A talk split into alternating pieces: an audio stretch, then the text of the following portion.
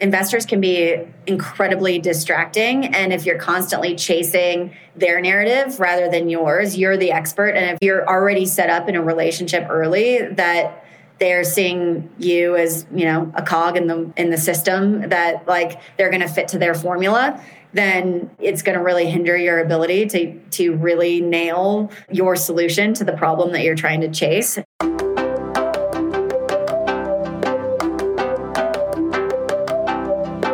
From the Insight Studio, this is Founded in the Rockies, a podcast about the startup ecosystem in the Rocky Mountain region, the founders, funders, and contributors, and the stories of what they're building. I'm Stephanie Sample, and on today's show, Erica and how she founded My Village to solve the problem of childcare in the US. My Village is a national community of high quality, home based childcare entrepreneurs, so early childhood entrepreneurs. And our mission is to harness the power of community to create exceptional care for every child everywhere across the country. Wow. Okay. So I want to unpack that a little bit because when I didn't even know about this problem before I had kids, right? Like we all kind of, it seems pretty easy to put your blinders on to what's going on in childcare until you're trying to go back to work and need it. So I, I want to take a step back and tell me a little bit about like, what is the need here? How did you even discover this as a problem that needed to be solved? So my discovery process was driven very much from my personal experience to start, but became very a system level, a system level discovery journey as I started to dig in from an entrepreneurial perspective. So I had my first child and I was running a business, building a business in Africa actually. So I brought her to Africa and I was traveling, trying to be a mom in lots of capital cities around the world, landing, trying to use the internet and the few people I was meeting with to, to find quality care from my child. And what I realized is it's hard everywhere. And it started leading me back to a series of conversations into the US where obviously I'm American and, and from that just blew my mind how challenging it was to find quality, affordable care that was actually available when you need it and that was like to a degree of there's they call childcare deserts in the United States. So it's a differential of supply demand from three to one. So for every one placement that's available, three children need that placement in more than half the country. I mean, it is an insane mismatch. And what it creates is situations where you show up as a new mom to try to find care or new parent try to find care and your response is, I will never have vacancies because parents plan their pregnancies around my openings. That was said to me once. And you feel like you're failing as a parent before you even have a chance to start because you didn't get on a wait list while you were thinking about conceiving. And that to me was what created this obsessive journey of really trying to understand what's broken in the system that drew me back to the US. I moved back to the US to start this business of really ultimately trying to build up new quality supply so new quality placements across the country so that our that families could have options that they could actually afford. Yeah that that's so interesting. I'm curious like when you when you were in the research phase and i want to point out you're four years in now so this i'm taking you back a little bit. That one to three ratio how many like childcare deserts are there in the us about it's over 50% of the US from a like geographic perspective. So over half of the country is a childcare desert. Oh my goodness. Which as you can imagine makes this absolute anxiety ridden panic like free for all for care. And then so families who have a lot of resources are able to have other options, get nannies or individualized care, which you know, there's a variety of pros and cons for each choice. But think about the choices and the trade offs that families who have really limited resources have to make. And that to me was one of the biggest factors of really figuring it like committing myself and and knowing that this is exactly the problem that I want to be solving right now is those those trade-offs for resource constrained families which is most of America. There's like you shouldn't be putting your your child they're having the choice to put your child in a place where you don't feel that it's even safe for them. Mm. so with that 1 in 3 ratio what's happening as a result of that? Are people opting out of the workforce? Are they creating it sounds like there's low care kind of things that go on. Like what is happening? Yeah so it's all of the above. So there's definitely subpar qualities. So there's unsafe environments that are have no regulatory oversight and are operating with ratios so you know a caregiver or an educator to the number of children in their program the ratio is is not safe for the attention that children need, not only to be safe, but to develop and actually have the attention and the developmental support to to thrive. So there's poor quality as as one place, and then there's women who choose to stay home, and this is not only driven by the fact that there's not spots, but also the spots that are available. Again, this is another over 50% stat, but 50% of our country, it's more expensive to send your child to childcare to preschool than it is to send them to college, public oh university oh tuition. and so, like the trade offs, it makes more sense financially to stay home. So, we're losing millions of women out of the workforce. And even it, like, I mean, COVID was a perfect, like, acute example of this, where in December, there was 140,000 jobs lost in the United States. 100% of them were women held jobs. There were 16,000 jobs that were gained by men and 140,000 jobs lost by women. Oh, that's like the most horrible stat I've heard in a long time. It's so depressing. And I think we've all been living it this year, right? Like things that you thought like, oh, this isn't a problem for me and stuff, all of a sudden became a problem for all of us. And, you know, like if I have to figure out how to memorize multiplication again, like for another year, I might lose my mind. and you're not alone. yeah. Right, right. So I'm curious. So you you're in Africa with your your last company, which was also a startup, so you're a seasoned entrepreneur. You came to the US to solve this problem. What were some of the solutions you were thinking of? Like, did you think you were going to be like the first like national corporate childcare center? Did you know you were going to do in home? Like, what were some of the ideas you had? I was pretty agnostic to the solution and spent a lot of time trying to understand the problem to start. That seems to be my formula for for success. good one. In, in, in, in trying to tackle the more compli- like complicated societal problems, which is where I get my energy and my my purpose for for wanting to dedicate every day, every every every week, every year and and so it, started off just trying to understand okay the pain for the family is really clear.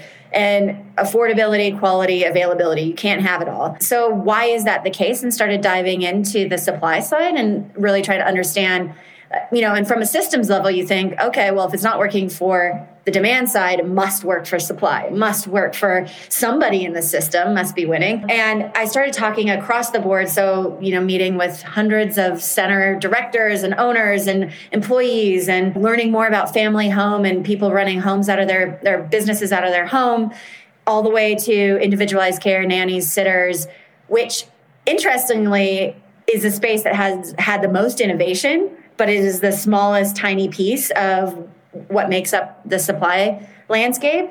And that's because it you know generally higher income it's easier to reach them with technology. Families are trying to find them via technology where that's not the case you know when you look at the the entire marketplace. And what i found was it's really you know and i had a thesis coming into it okay well it's financial. Obviously uh, you hear the stats that it's less than on average the child care workforce is making less than 24000 a year less than $11 an hour. Obviously those are not motivating stats to keep keep the workforce but one of the so one of the first stats i learned was this 20% churn number. So 20% of their early childhood workforce churns every year. If you think about that that is every 5 years the workforce is turning over in a field that's very apprentice practical training based. So just as soon as you're getting really good at what you're doing, you're leaving the sector and going out to retail or something completely different. And so that from an efficiency perspective was really motivating to try to figure out okay, where is this churn coming from? So like I said the, the financial piece was my first my first pass at trying to understand is this is it the financials and the fact that people aren't making money that are driving that that's driving the churn and what I learned pretty quickly from all of these interviews was there's a financial threshold. People obviously need to make their life work by by doing this, but ultimately it really comes down to the reason as long as they can hurdle that, the reason that they're churning came in kind of two buckets. One, there wasn't a career trajectory. So there was no professional development path for people in this space, unless you were becoming a center director or a coach in, within the system, which of which there are very few roles that it really was, was a, a dead end career. And two, was this sense of isolation. So we we didn't hear the word isolation a lot, but in our interviews we heard my walls are closing in on me. was, and if you can imagine how much that was heightened over COVID and and when the entire that it was chronic the sense of isolation across our society. And so what I found really amazing was the the opportunity within home base which isn't where i started but what i found was you can really make a viable business. So the financial and economics can work in a home-based model which is not the case for a, a center-based model in many in many instances. But it, there was people who were really going on their journey to to be a first time business owner and a first time educator getting started. And so helping get over that that gulf of of being a, you know a newbie in both of those categories and not having any community to support you along the way was really really fascinating to me and felt like a scalable problem that could be solved. And so that's where that was the motivation to where we started. And it's and why we felt so passionate about home base because some of the, the highest quality experiences are in a in the home in the in the environment of mixed ages and and with phenomenal educators but they get overshadowed by by childcare centers because that's really where the numbers come from yeah. So I know you started out when you launched as a franchise model, and you've talked to me a little bit about your pivot into membership model with COVID. So will you tell me a little bit about that journey, how you made that switch, and then what that looks like now? So we started off thinking about how do we scale quality in a home-based environment when we know this is not a cookie cutter everyone's living rooms backyards kitchens are all a, a different setting to, to start with. Every educator has very hyper local needs that they're trying to meet with their activity schedule their programming the, the relationships with their families the dynamics within their programs. So there was a lot of contextual application in the in the program. And we started off thinking, okay, well, how can we make sure that we're building a national community of of opportunities for families that is really something a that we can be proud to put a national brand behind which is the whole point of why i wanted to start this in the first place and but also recognize how quality is very contextual and very hyper local for this particular segment. And we started with franchise in a very unique kind of core in context. So in a, in a concept where it was, we had very core things that you could show up at any My Village location in any neighborhood in any of the places, whether it was you know a rural location in a double wide trailer to a high end suburban home, and you knew these were the, the the tenets of the experience that you would be getting, but that there was a lot of room for contextual application of however you wanted to build your business and and serve your your immediate families in your neighborhood.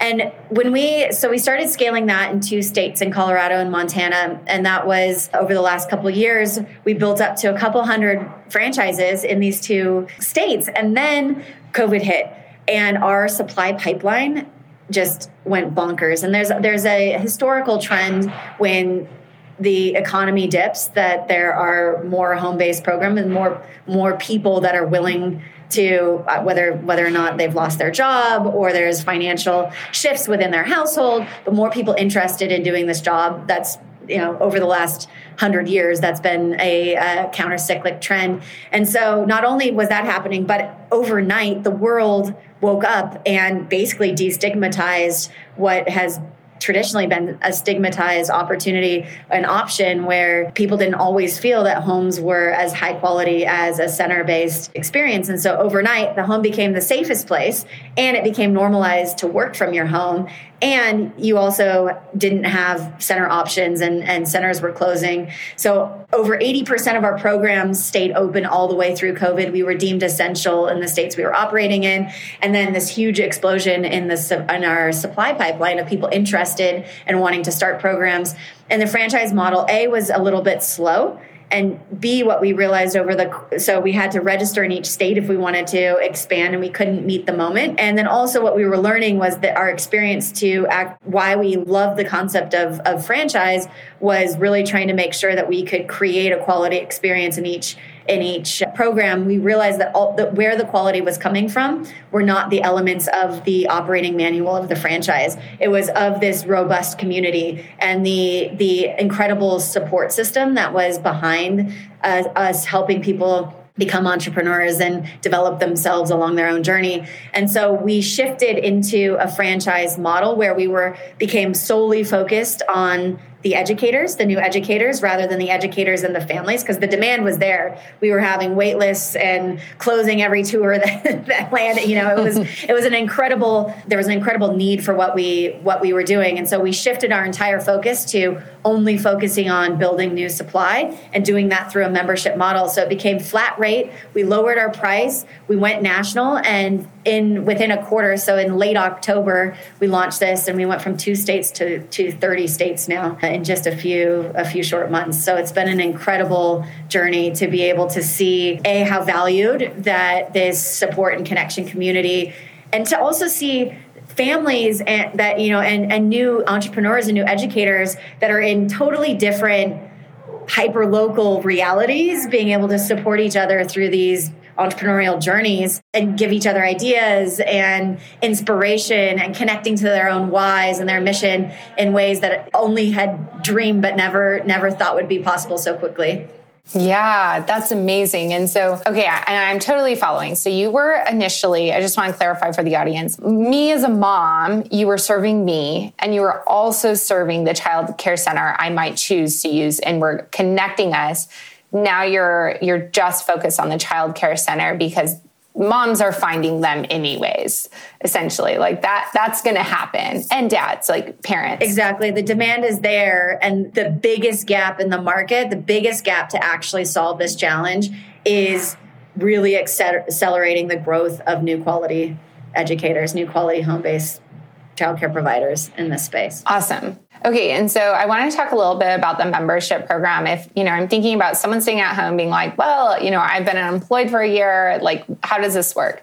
So talk to me a little bit about like what your offering is. Like someone becomes a member and then what? Right. We have a mix from people who have worked in childcare centers and have always thought about wanting to go off on their own and run their own business, but feeling, you know, really unsure about can they be a business owner and what does it take what's the risk in taking that leap to somebody who you know is employed and in a totally different field but this is all working with children in their neighborhood and they're calling for being a, a, community leader and, and really supporting their neighborhood has always been an itch but they weren't really sure how to, how to take that leap.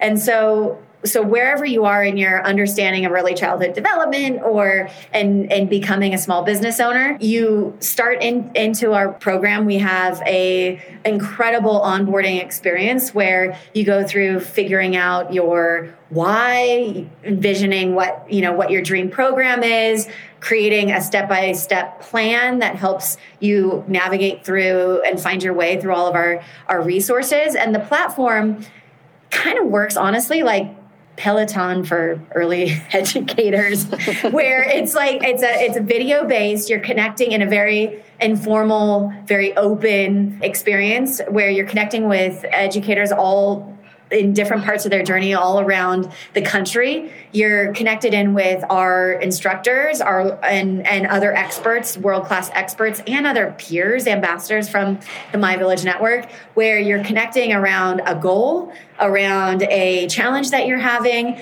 That you have a robust discussion, and then we help move you forward along in the step by step journey along your path to opening up your business or developing around you know an area or talking about a challenging behavior you're having in your program. You know whatever wherever you are in your your kind of build launch, grow stage of your journey, you're finding and connecting with peers and experts that help you really figure out and action your next steps so that you're realizing your dream.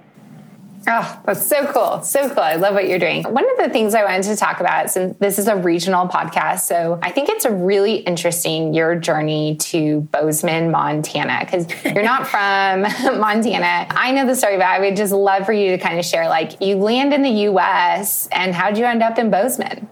Yeah. So I was in East Africa for 12 years coming before this stage of my my journey and I've had a very windy road of trying to tackle big meaty challenges with uh, with businesses and like I, had already talked about my journey of wanting to do this business. So I landed back in the States trying to find a home for launching my village. And I packed my one year old at the time in a car with my husband, and we went on a 20 or 4,500 mile road trip actually. So we drove from through Nevada, through Idaho, through Montana, through Wyoming, through Colorado, looking for a place to to launch what we knew would be a high growth business that really was in, yeah, like in the midst of the supply demand mismatch for so it was like a true representation of the market dynamics that we were looking for that was average American family experience. We really didn't want to be in the the reason we went on the route that we did. We didn't want to be in a coastal bubble building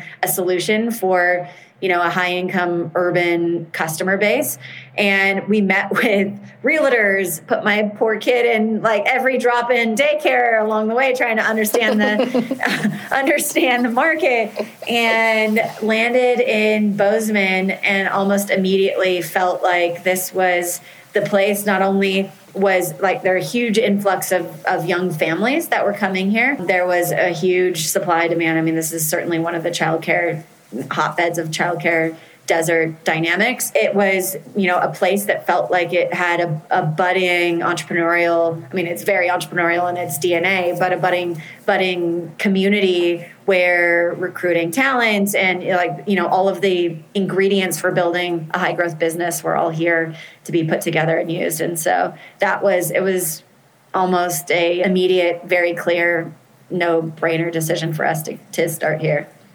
Wonderful. So you moved to Bozeman with your husband and your one year old, um, and I know you have a co-founder. So tell me about that. What at what stage did your co-founder come in, and all of that?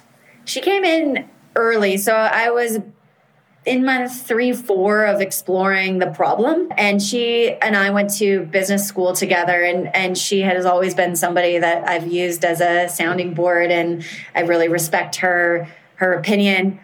I had weird twisted story had actually hired her husband who also went to business school with us in my solar business in in Africa so they had moved out from the US to Africa to help support and grow that business.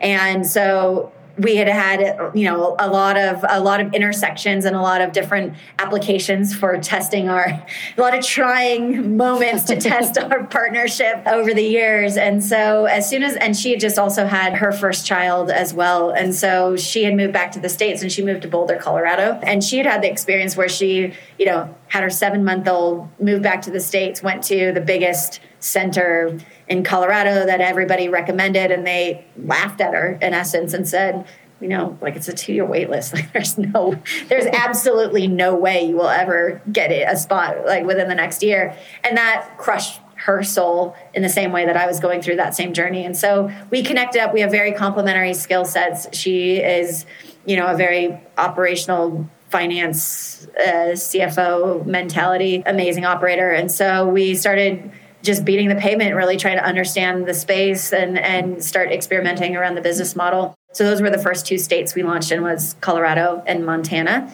And we our team we offered initially you know to be based in either either place. And then we actually had a cto that i worked with our cto thor from the solar business. He's based in amsterdam. So we have a pretty global global footprint in our in our team. And so yeah it was it was pretty early on and it was a pretty clear decision.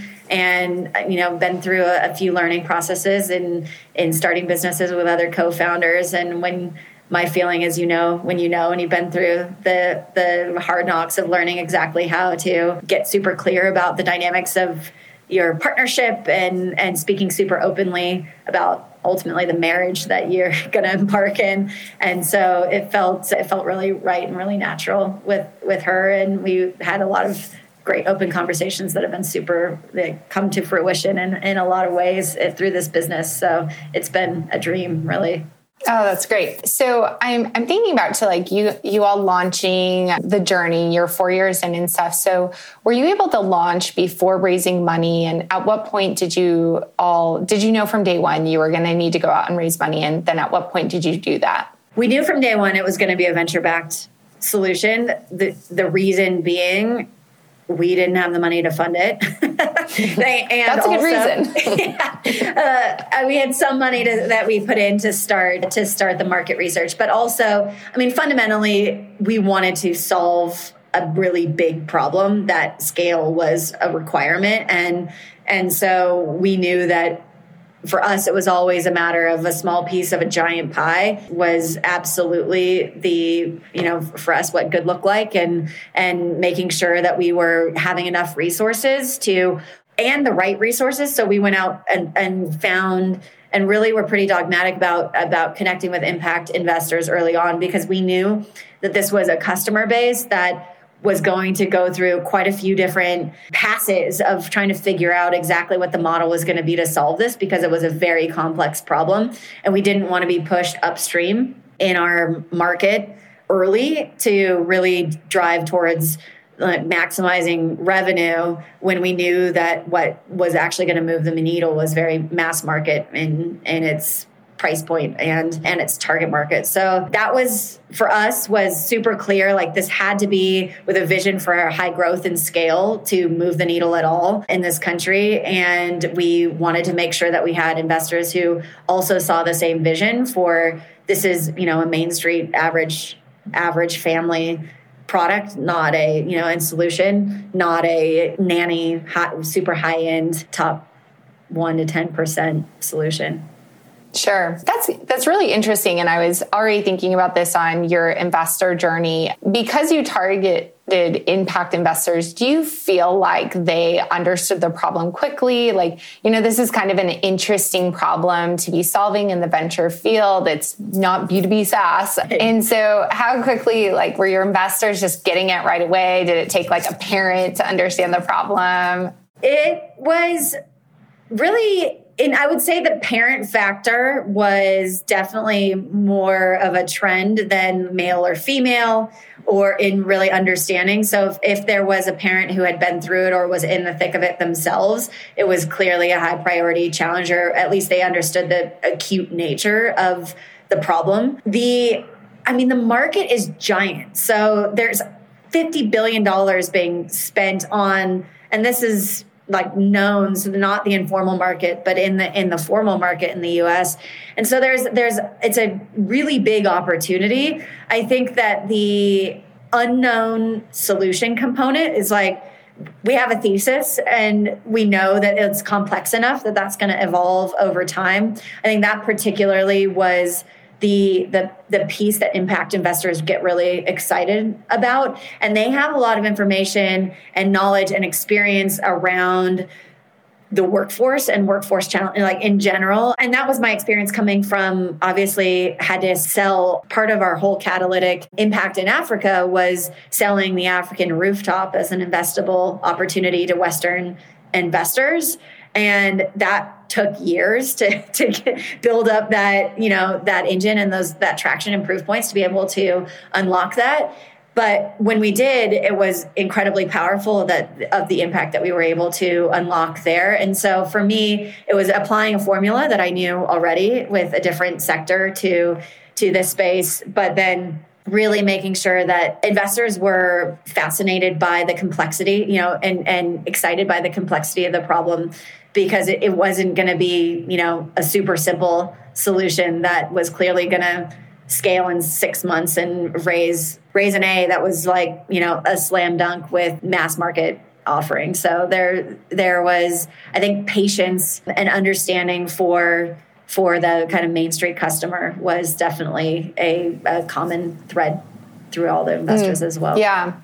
You know, it's so curious to me just the idea of raising money in our region now and because you you know you're in Colorado too and you know this region really well it wasn't so long ago where funding felt like an impossible task to do from somewhere like Montana, even like Wyoming, I can't even imagine, Idaho, all, all these states. But today, that's not the case. And, you know, Zoom meetings are becoming more and more common.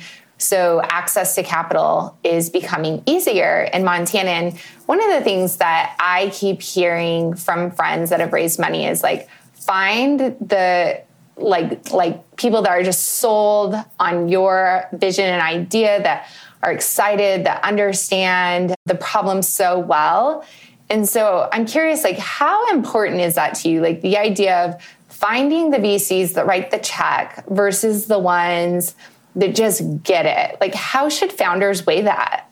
It's it's essential is like you need to have investors that believe and trust you and have expertise in the areas that you know you need to stretch into. Investors can be incredibly distracting and if you're constantly chasing their narrative rather than yours you're the expert. And if they if you're already set up in a relationship early that they're seeing you as you know a cog in the in the system that like they're going to fit to their formula then it's going to really hinder your ability to to really nail your solution to the problem that you're trying to chase. So i 100% agree that there there's no reason that you can't raise money from Montana on Zoom. like we did we did it in two rounds. I mean, we've raised over over 7 million for this business over the past couple years. We did I did not close my first round until I had a, one Montana investor, but most of it was money from out of the state and out of out of the region. And that was because also like the perception of risk was also catching, or, you know, the appetite for risk was also catching up in the states. So this was a handful of years ago. There's been a lot more companies that have have come in, and so because we didn't fit a traditional, it's not a you know enterprise SaaS business. It's not a, a security business. It's not like there's there's certain things that people are more comfortable with here. It was definitely of interest, but like a little hard to wrap people's heads around and so i think that like it's been really healthy to be able to have the access to money from you know other hubs across the country start to flow in here is created and really caught the ecosystem up in Montana to the the process of raising money and the the risk perception around where to take take bets on businesses. I think that there's been leap like leapfrog forward over the last couple years here in that space. Yeah.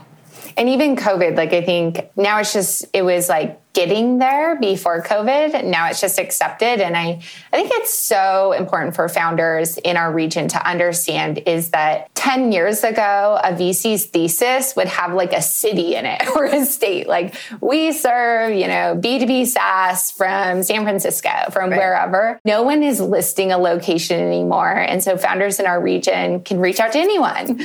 Or if they do, they're like many of them are listing the Midwest or you know they're they're listing areas eh, that underserved markets.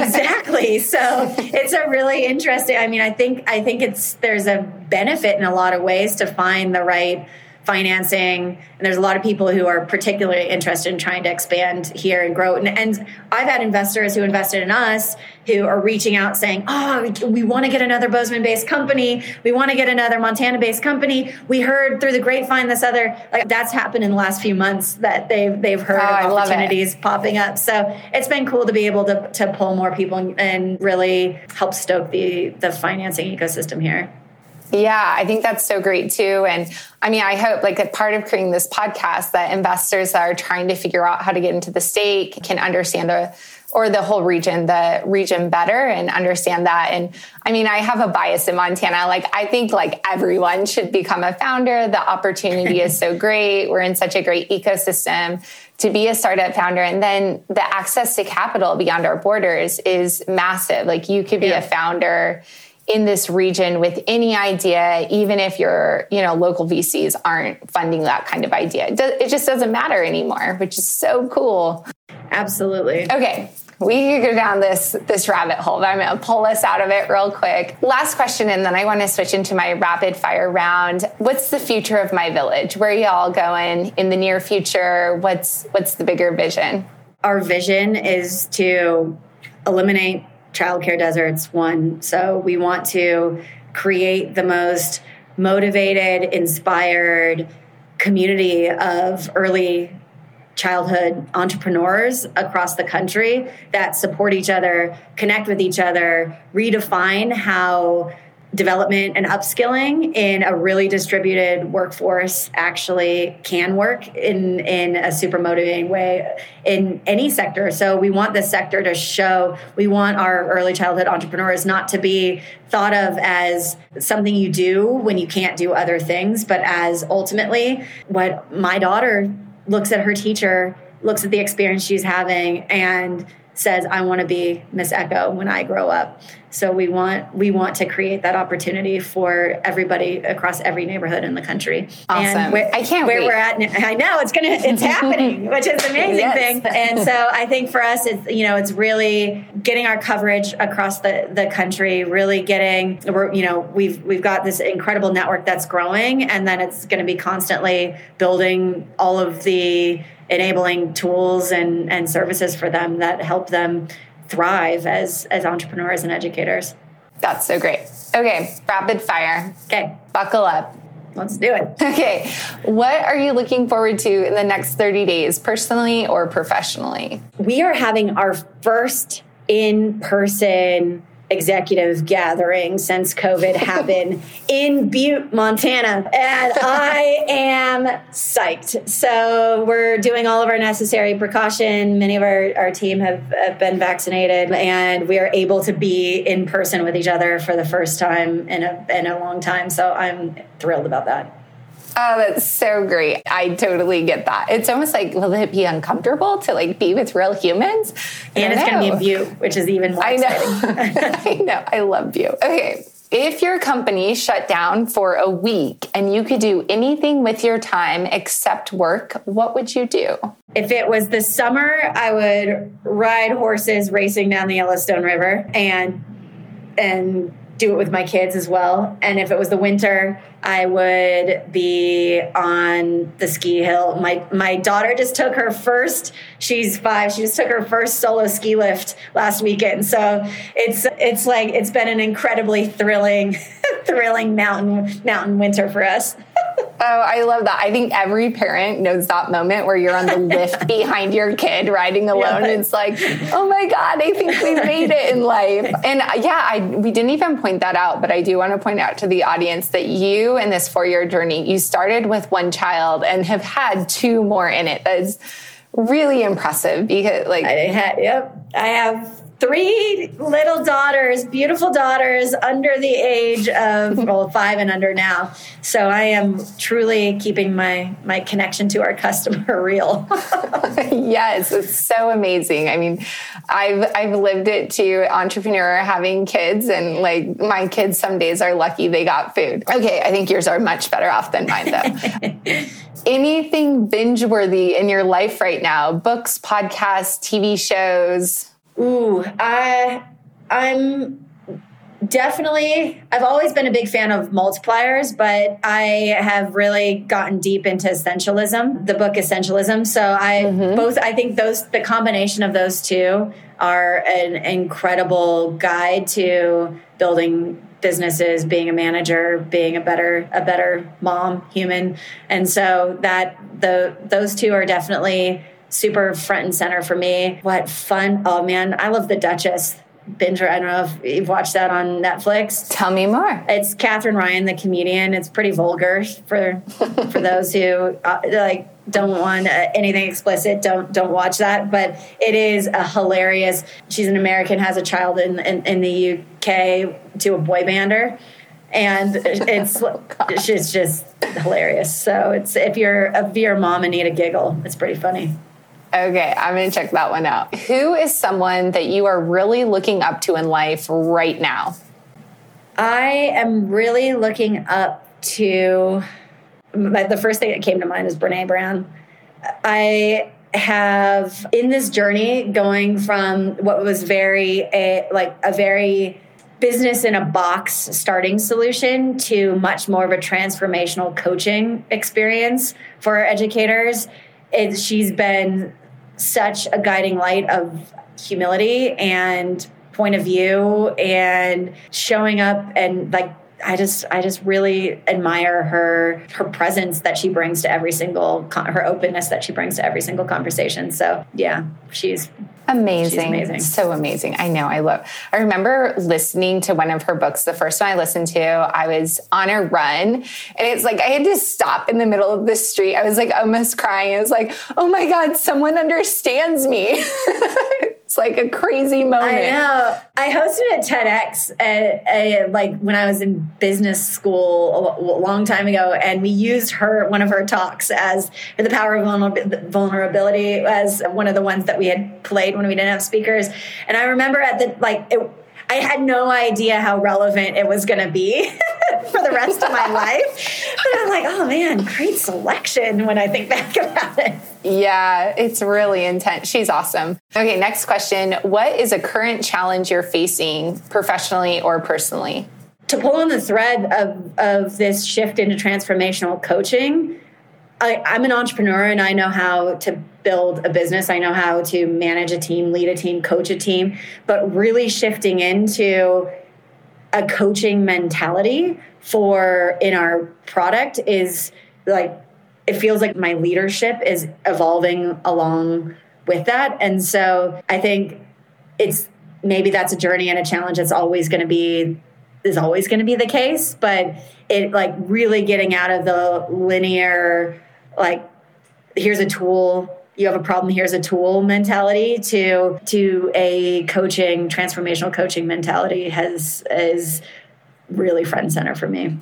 Yeah. Okay final question. On days when what you're doing seems impossible what motivates you to keep going? Two things. Can i say two Yep. one, this one time, my husband's cooking. Like the amount of passion and energy he puts into his food is so incredible that it, it's truly inspirational for me to find and and deli- you know contribute and and cultivate my passion for other things so i'm so lucky to be able to have that on a regular basis and see some you know have dinner be an art form in many ways. And then mm-hmm. my kids i mean the like being able to both connect my personal and my professional challenges in such a fluid way is is an incredible gift. So re- really leaning into into how they're how they're viewing their experience is is the other way that keeps me going yeah, that's great. Well, Erica, thank you so much. To end, please tell our audience where they can find My Village and you online. Absolutely. Myvillage.com. Pretty pretty simple. I think that's the best best way. You'll learn a lot more about us and find us on social from there.